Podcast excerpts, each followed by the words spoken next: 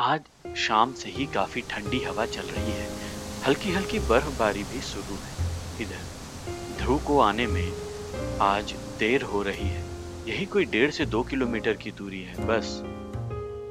ये आज इतनी ठंड बढ़ गई है कि सारा शरीर जैसे अकड़ गया हो।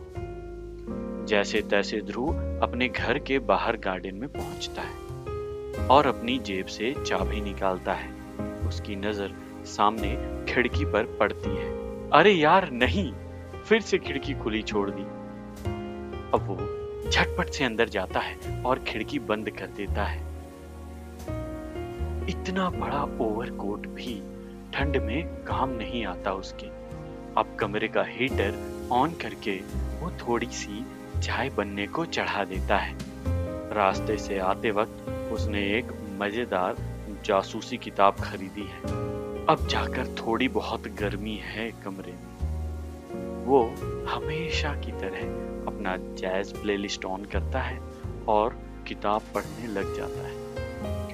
उसकी आंखें भारी हो रही हैं और अचानक एकदम से चाय के जलने की स्मेल उसके नाक तक आती है।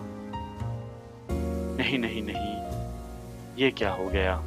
और वो भागकर किचन की तरफ जाता है और गैस ऑफ कर देता है। अब जले बर्तन हाथ से खींचता हुआ वो अपने और उस सैक्सोफोन प्लेयर दोनों को कोसने लगता है। अब मैं कहीं नहीं जाऊंगा, और अपनी कुर्सी वहीं जमा कर ध्रुव बैठ जाता है। ये पहाड़ों वाली चाय भी क्या बात है, जलने के बाद भी खुशबू फैला देती है। उसे कोई कंप्लेन नहीं है अपनी लाइफ से। वो बुक लेकर फिर से बैठ जाता है। पता नहीं, शायद जासूस ही बन जाए आज।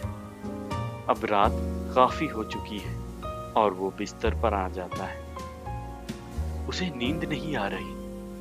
वो अपने बीते दिनों के बारे में सोचने लगता है। किस तरह वो अपने दोस्तों के साथ भरी दोपहर में भी खेलता रहता था।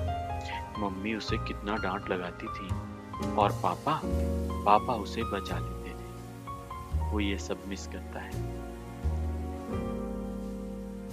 अरे नहीं, वो खिड़की वो खिड़की फिर से खुल जाती है और इस बार ध्रुव उसे बक्से से बंद कर देता है। गार्डन के सामने अचानक एक गाड़ी रुकती है। उसमें से कोई उतरता है और वो गाड़ी चली जाती है। ध्रुव को ये समझ नहीं आता कि कौन उतरा है उस गाड़ी से। बर्फीली हवा से सब कुछ धुंधला सा हो जाता है। कुत्ते के भौंकने की आवाज आती है और उसके दरवाजे का डोरबेल बजता है। अब वो ध्रुव अपने अंदर के जासूस को बाहर निकालता है और दरवाजे पर पूछता है, कौन है? देखो, सच सच बताना, तुम्हारे पास कोई हथियार तो नहीं? मैं सृष्टि, मुझे यहाँ गर्ल्स हॉस्टल का पता नहीं चल रहा।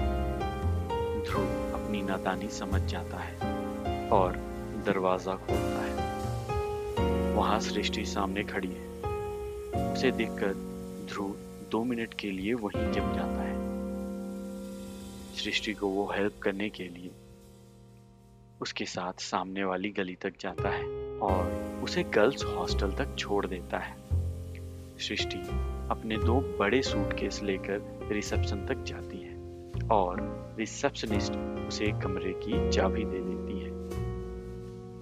थैंक गॉड, सृष्टि कहती है। अच्छा हुआ ये कैटल मैंने पैक कर लिया। उसको नहीं पता था कि यहाँ इतनी ज्यादा ठंड पड़ती है। वो चाय की चुस्की लेते हुए सोचती है, खामखा ही बेचारे को परेशान कर दिया।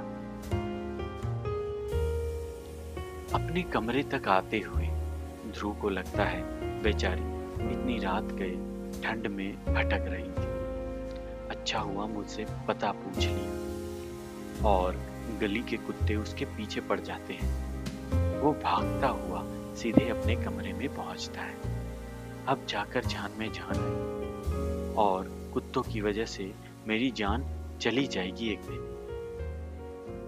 रेस में अवार्ड जीतने लायक तो बना ही दिया है इन कमबख्तों ने।